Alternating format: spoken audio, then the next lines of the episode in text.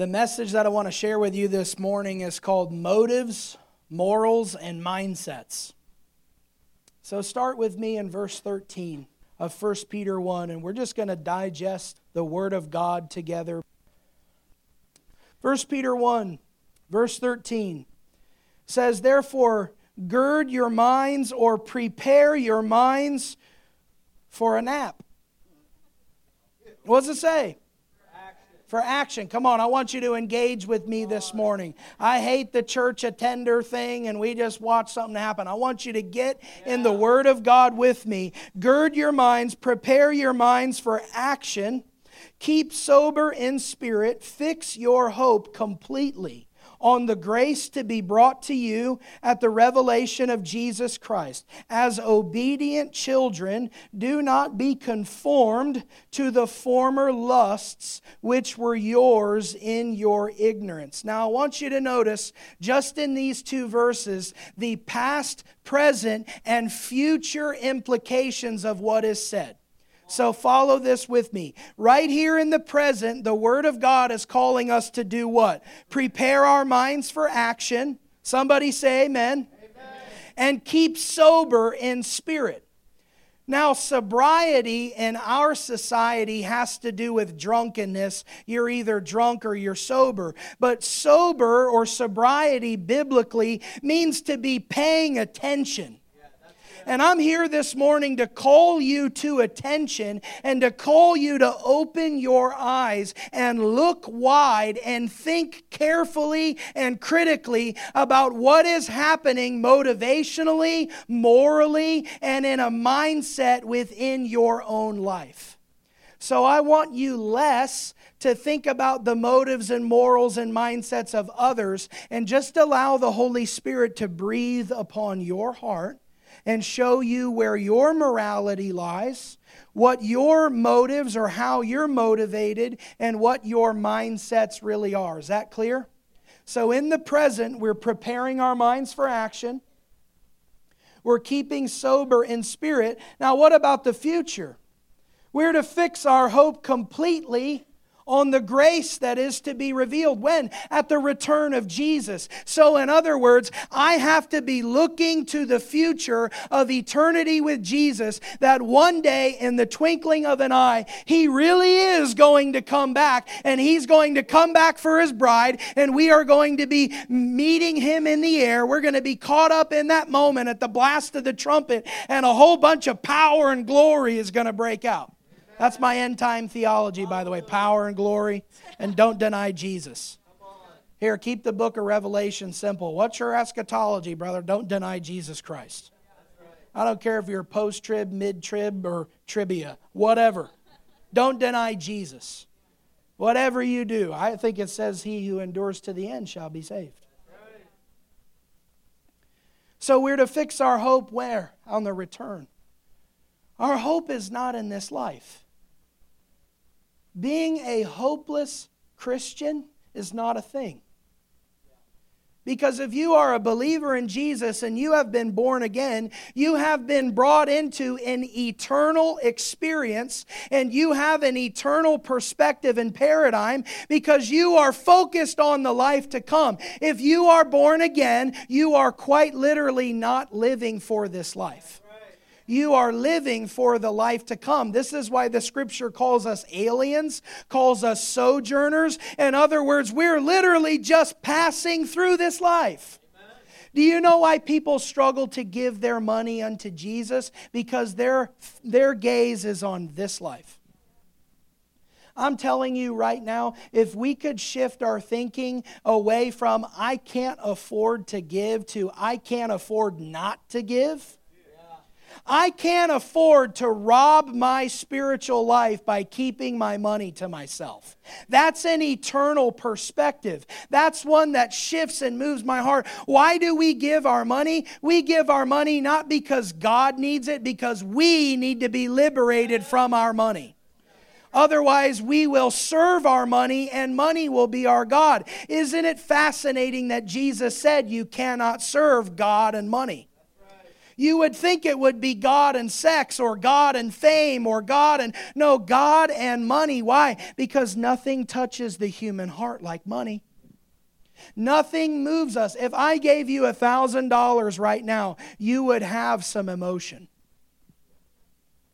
You would be moved. So, why is it that we call it worship and we're fixing our eyes on Jesus and it's okay to be completely unmoved and unemotional?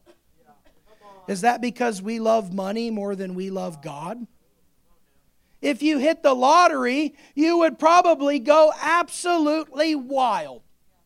It would be something that we wanted to have recorded of you losing your mind that you just got a hundred million dollars. But for some reason, if you get excited like Jesus gave you a hundred million dollars, people have a problem with you.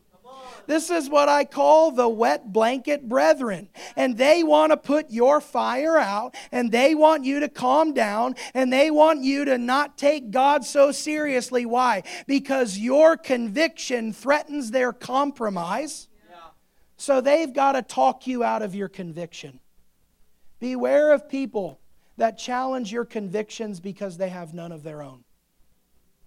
They want to debate you. They want us like, listen, get your own convictions.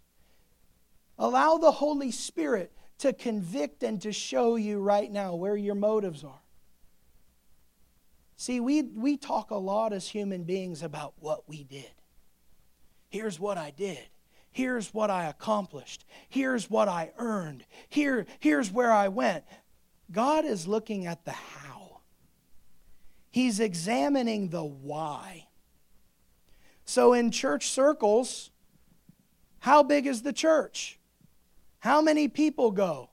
What kind of this or that? Why? Because we measure success by all the wrong metrics, but God looks at our motives. He looks at why we do the things that we do. Have you ever had an involuntary response to something? Have you ever something and you were like before you could even like rationally think you had a response. This is the motives that get revealed. This is what's really going on inside that has to get revealed to us. So the Holy Spirit begins to work and he begins to convict. And what does he want to do? He wants our motives to be the motives of Jesus. He wants our morals to be the morals of Jesus. He wants our mindset to be the mindset of Christ. Are you still here? Look again at verse 14. As not rebellious, not willful, but obedient children. That's you and I. People say, Oh, I'm a child of God. Are you an obedient child of God? we live in a time where if you preach obedience, people are ready to scream legalism at you. Did you know that obedience is Jesus' love language? It makes him really happy when we obey. He said, If you love me, you will. You will keep my commandments. You will obey me. So, preaching obedience to God isn't legalism, it's the gospel.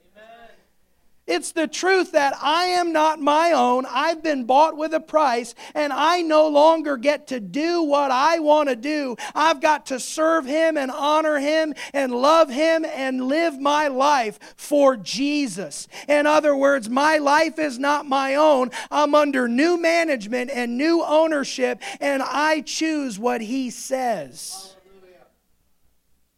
Guys, I'm telling you, the foundations are eroded. You would be, you would be appalled at preaching like this that would get you tossed out of places that say they're churches. And they just might be synagogues of Satan, deceiving people and themselves being deceived. We're in a war for truth. And if you don't think we're in a war for truth, you're already deceived. You've already been put to sleep. You've already come under the satanic lullaby of just relax. Man, you're really taking God seriously. Yeah, my soul's on the line. You're like really going all out, aren't you? Yeah, what else is there? Last time I checked, Jesus said that if you're neutral, if you're not for him, you're against him. So, this whole middle that we've made isn't even real. You are either serving God or serving yourself. You are either in light or in darkness. But we've created this whole middle called the fence that people love to ride, and we like to be one foot in with God and one foot out in the world, and that doesn't work. Those on the fence will perish. Here's the truth if you don't get sold out, you will sell out. The enemy will come and he will find your price. He will find your temptation. He will exploit your proclivities. He will discover what can move you away from Jesus, and he will bring it to you in a truckload. He's a deceiver. He's really good at what he does.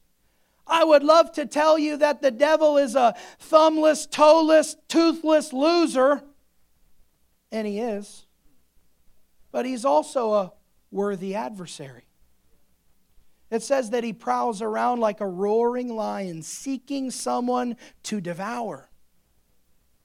If a lion were walking around this room right now, and the first person that moved got devoured, oh, you'd be dead still. You'd be, oh, I got to sneeze.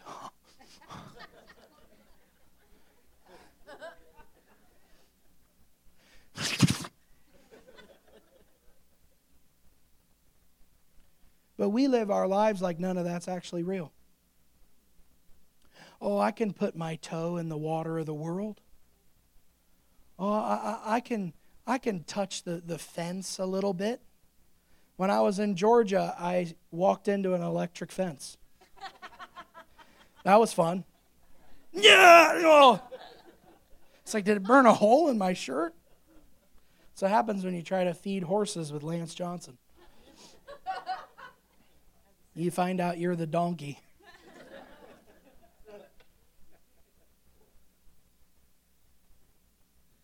I want to bring you into sobriety about the hour that we live in.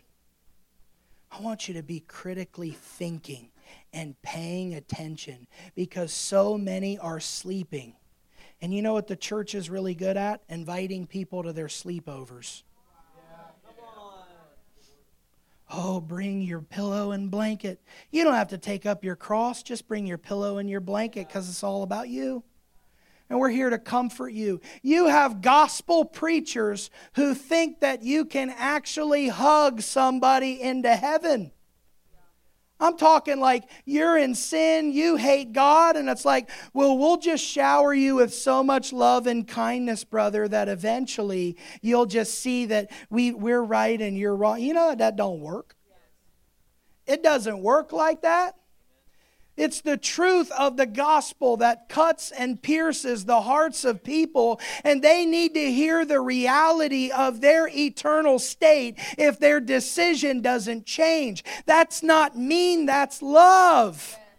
But here's the end time perversion it's about love and what loving someone looks like. And we have extracted the truth, pulled it right out of love, and what we're left with isn't love, it is tolerance. And the church has become professionally minded about tolerating sin.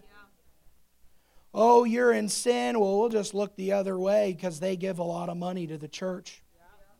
Oh, I'm telling the truth now. Oh, we can't confront them about the idolatry that's in their life because they might leave. And here we go, serving the gods of attendance and money and numbers rather than the true gospel, preaching the word and letting the chips fall where they may.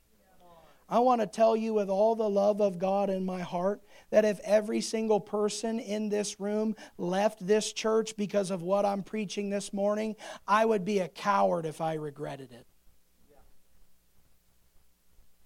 We need people that have nothing to lose and only one to honor.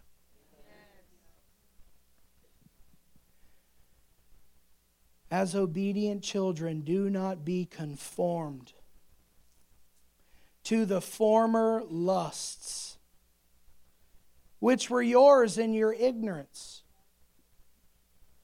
Now, I want you to hear the mercy in this statement. How many of you have former lusts? Thank you, God, that they're former. Did you know? Here's the past part of this. We talked about present and future. Now we're talking about the past. If I'm truly born again, I've got some things that are no longer alive in my life.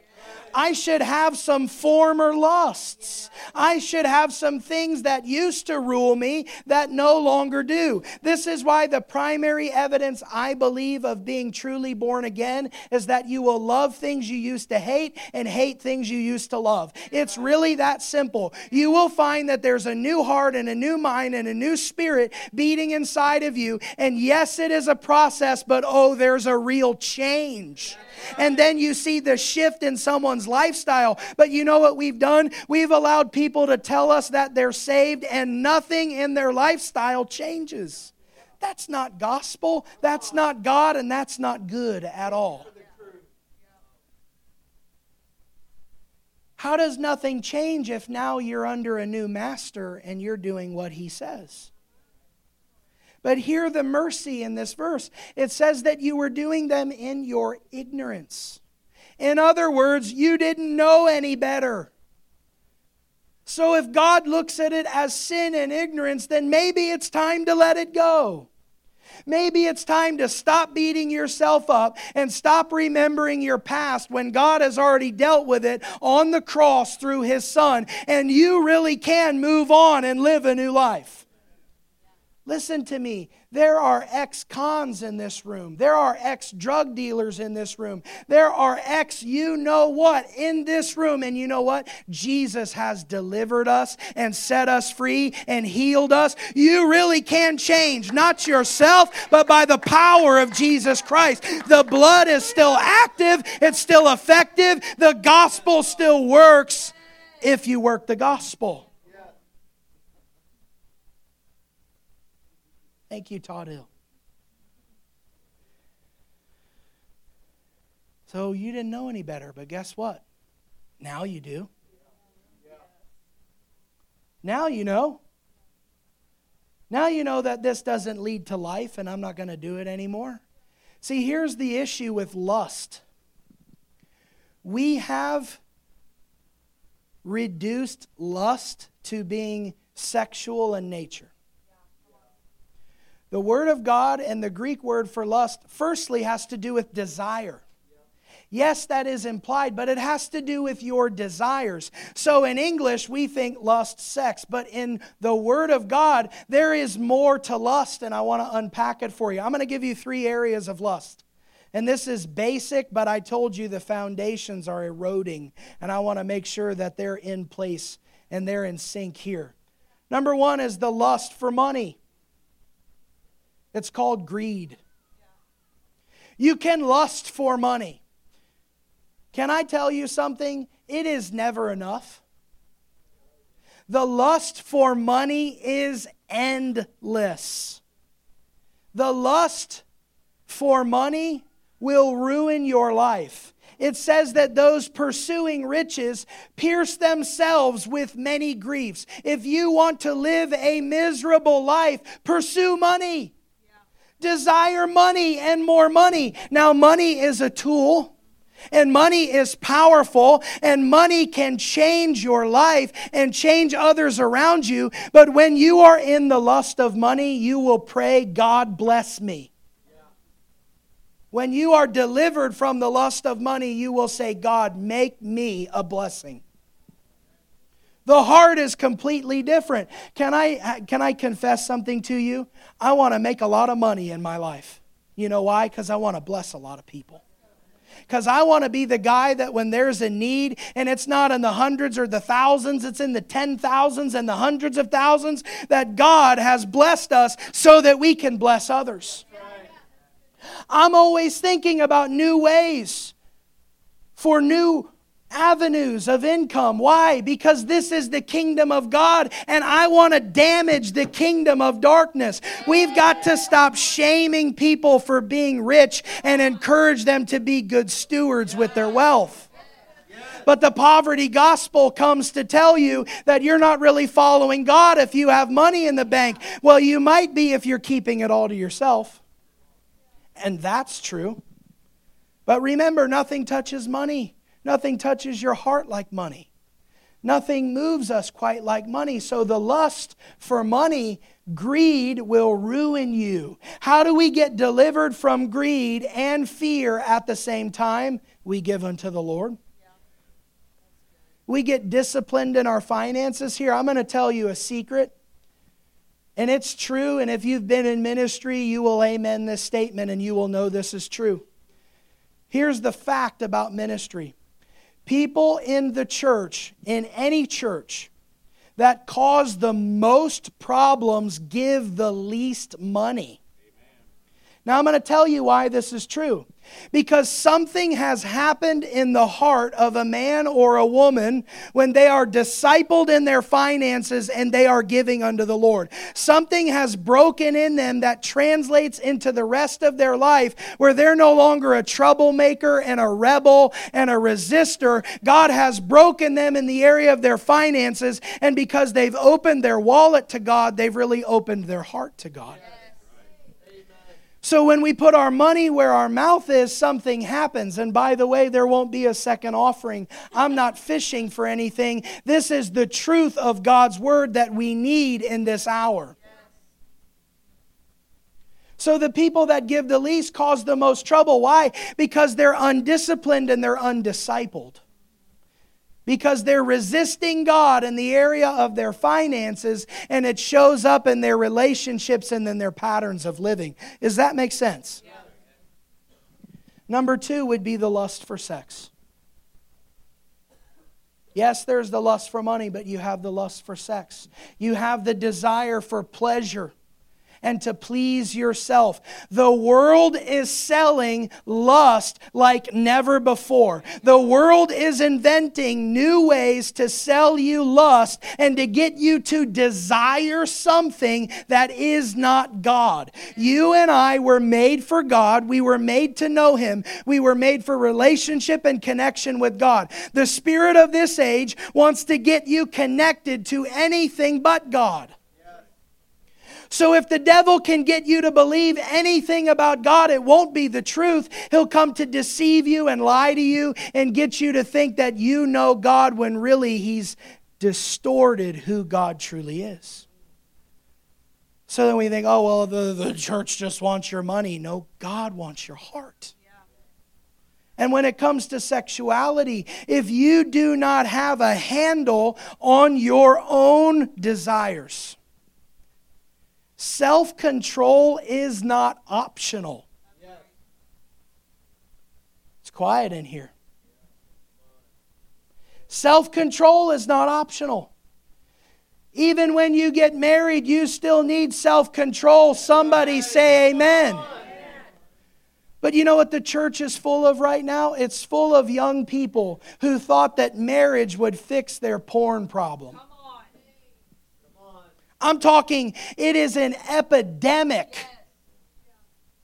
It is an absolute scourge upon the church. Oh, I thought, no, listen, what you've been watching ain't real, my brother, my sister. It's a game, it's an act, it's deceiving you, it's causing you to have desires that are born of the devil and it will make you so dysfunctional and so isolated, it will ruin your life and your marriage and your ministry. It will literally destroy you. If we stopped treating lust like a little kitty cat and like a roaring lion that could devour us, we would actually flee from sexual immorality and run the other way. I'm talking about running for your life.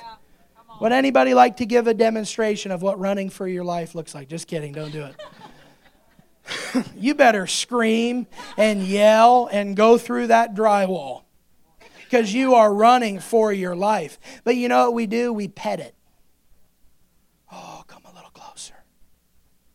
Spend a little more time with me.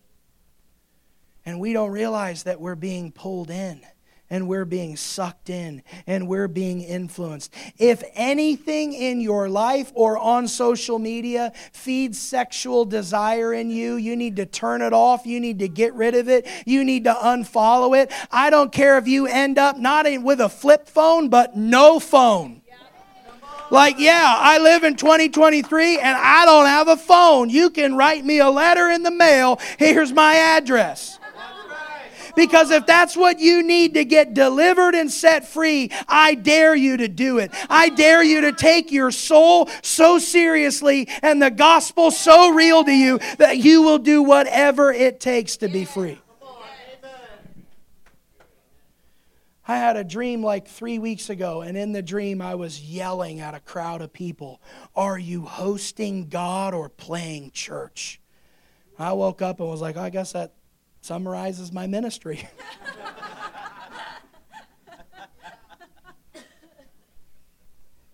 Number three is the lust for power. It's called ambition. We lust for power.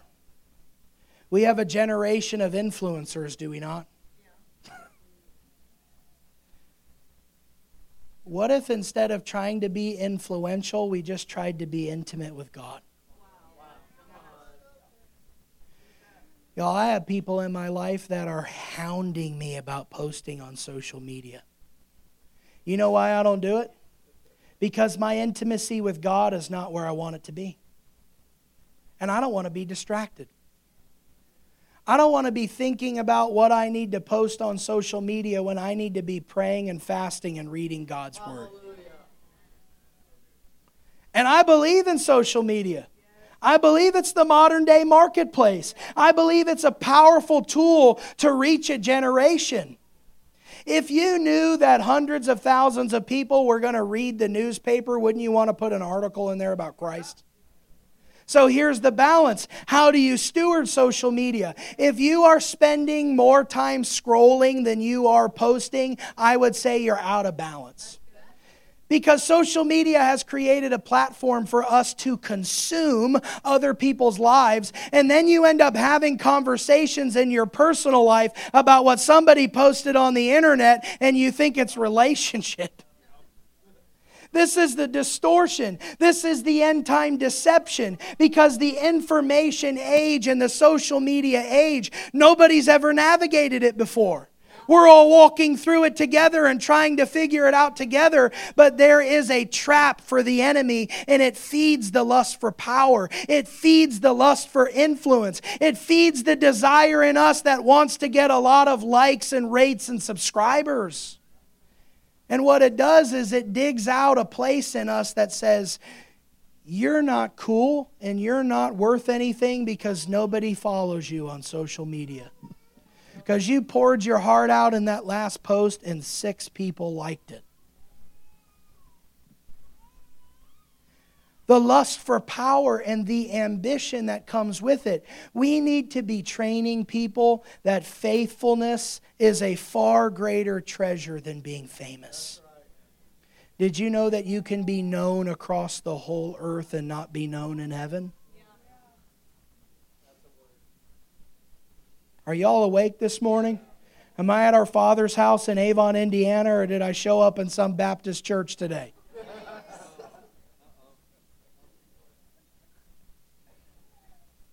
So, what are you longing for? Right now, take inventory. What are you longing for?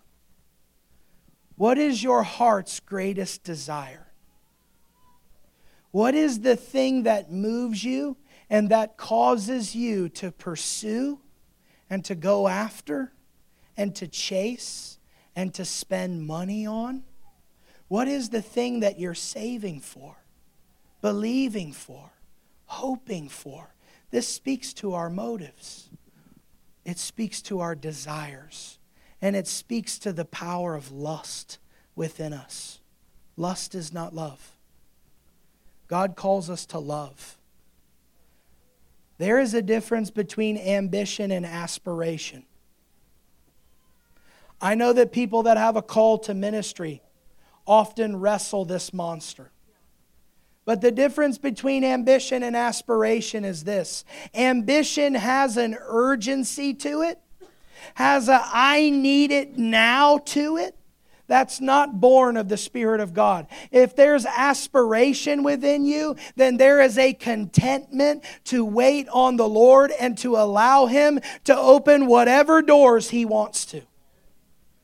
You can end up preaching and teaching God's word to people that He never called you to. This is like a novel thought for people. Oh, well, I'm preaching, it must be God. I'm leading, it must be God. Not necessarily. Here's the comfort that you can have. If you refuse to promote yourself and you just remain faithful, if God opens doors for you, you'll know it's actually God. You won't have any thought in the back of your mind that maybe I did this. Maybe I said the right words. Maybe I manipulated and navigated enough through human relationships. Maybe I got around leaders enough for them to see something in me to promote me, and you stop having an agenda and your only desire is Jesus. That's aspiration. God, I aspire to please you. I aspire to serve you. I aspire to give you my all. Did you know there's a whole generation of people that think it is the church's job for them to use their gift? no amens. Praise the Lord. This is the consumeristic concept. Well, I've got a gift and you should do something with it. Why should we do something with it if you're not doing anything with it? If you're a teacher, teach your family. If you're an evangelist, win souls in your workplace. The anointing and the grace of God that's resting upon you will become evident and will open doors for you. But what we do is we live as victims of the call of God and then we blame other people that they're not really hearing the Lord. No, maybe you're trying to get promoted before your time. Because that is a bomb quote from R.T. Kendall. He said the worst thing that can happen to a man is him be successful before he's ready. What if the lights and the fame and the microphone we want would actually expose us and ruin us and destroy us? I'm telling you, it's a fearful thing to address God's people and teach God's word. You will withstand a stricter judgment before Jesus. That's what the word says. Everybody thinks judgment is a one to one, we all get the same. No, that's not even true. Not only will teachers get a more strict judgment, and those who dared to represent God to his people, God wants it done right, and he wants it done according to his word with his heart. Not only is that true, but here's the deal if you show others mercy, you will be shown mercy by Jesus. But if you show others judgment and criticism, you will get ample judgment and criticism from Jesus. Doesn't that make you want to give somebody the benefit of the doubt? Like, my God, I need mercy. I want to stand before the Lord, and there be a whole lot of lenience and leeway because I'm a real idiot and I need help. But here's what we do we judge other people harshly and we want mercy for ourselves. And that's where a self righteous spirit is born. But we should be showing others mercy and judging rightly ourselves. Because this letter says that judgment begins in the house of God. It should start here. We should be rightly judging and examining ourselves even before we take the Lord's Supper.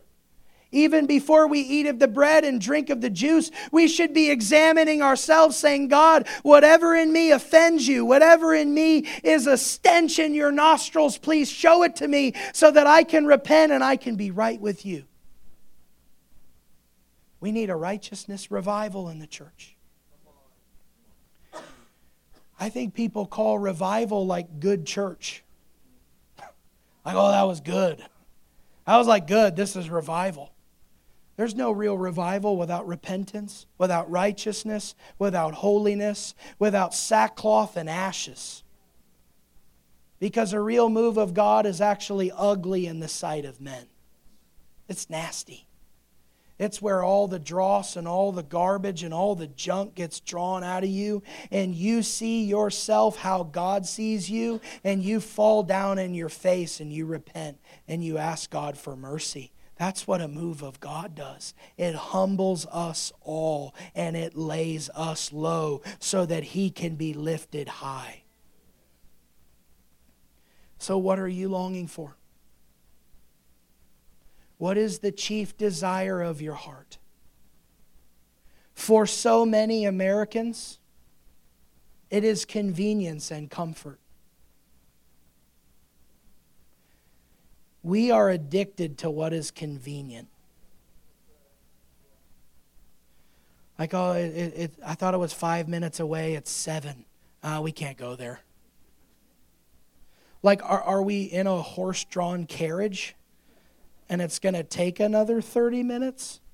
Well, well we, we got to go here and then there and then there. We got because it's, it's, it's, it's convenient.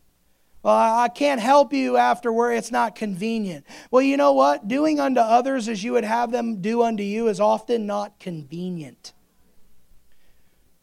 What if we don't have time for the things that God wants us to have time for because what's ruling our hearts is convenience? We want a convenient church. Family and kingdom family is hard, it's messy but it teaches us how to love. I am convinced the number one reason why people leave a church hurt and offended and mad is because they refuse to learn how to love.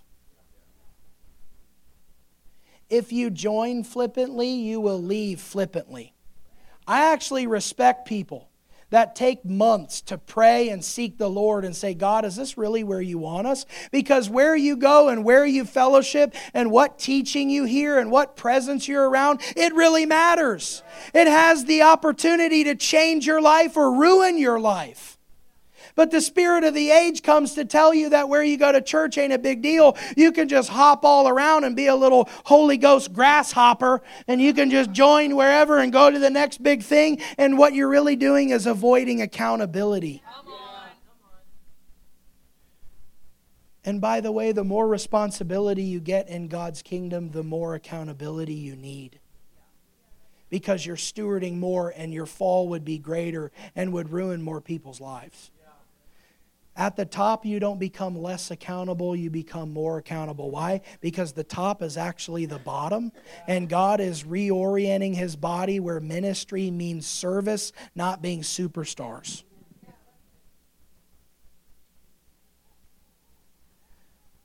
How are we doing?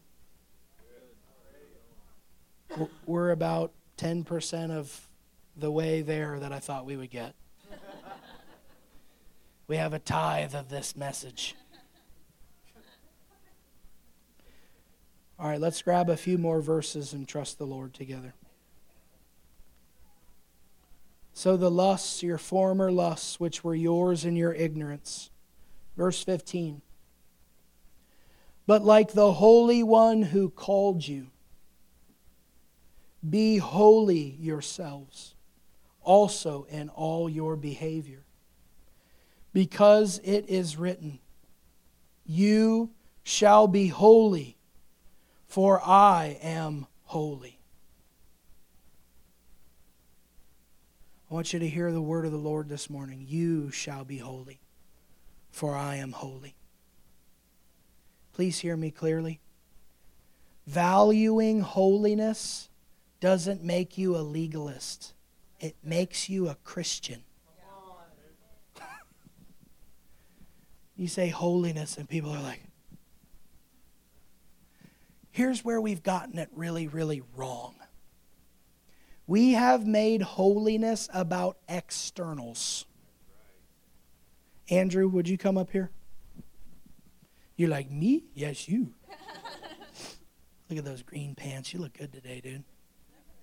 Okay. Just stand next to me. How many tattoos you have? I lost count. He lost count. Give us an estimate. 50. 30. 30. Here's where the church has missed the boat entirely. We've made holiness about externals. We've looked at tattoos. We've looked at hair. We've made holiness about appearance. Holiness is about morals and motives. Holiness is about what you really desire and what you really love. But there are plenty of people and plenty of places that would look at me with no tattoos and Andrew with tattoos and say, Well, I'm holy and he's not. Do you know how bogus that is? Well, we both have beards, so I guess we're going to hell.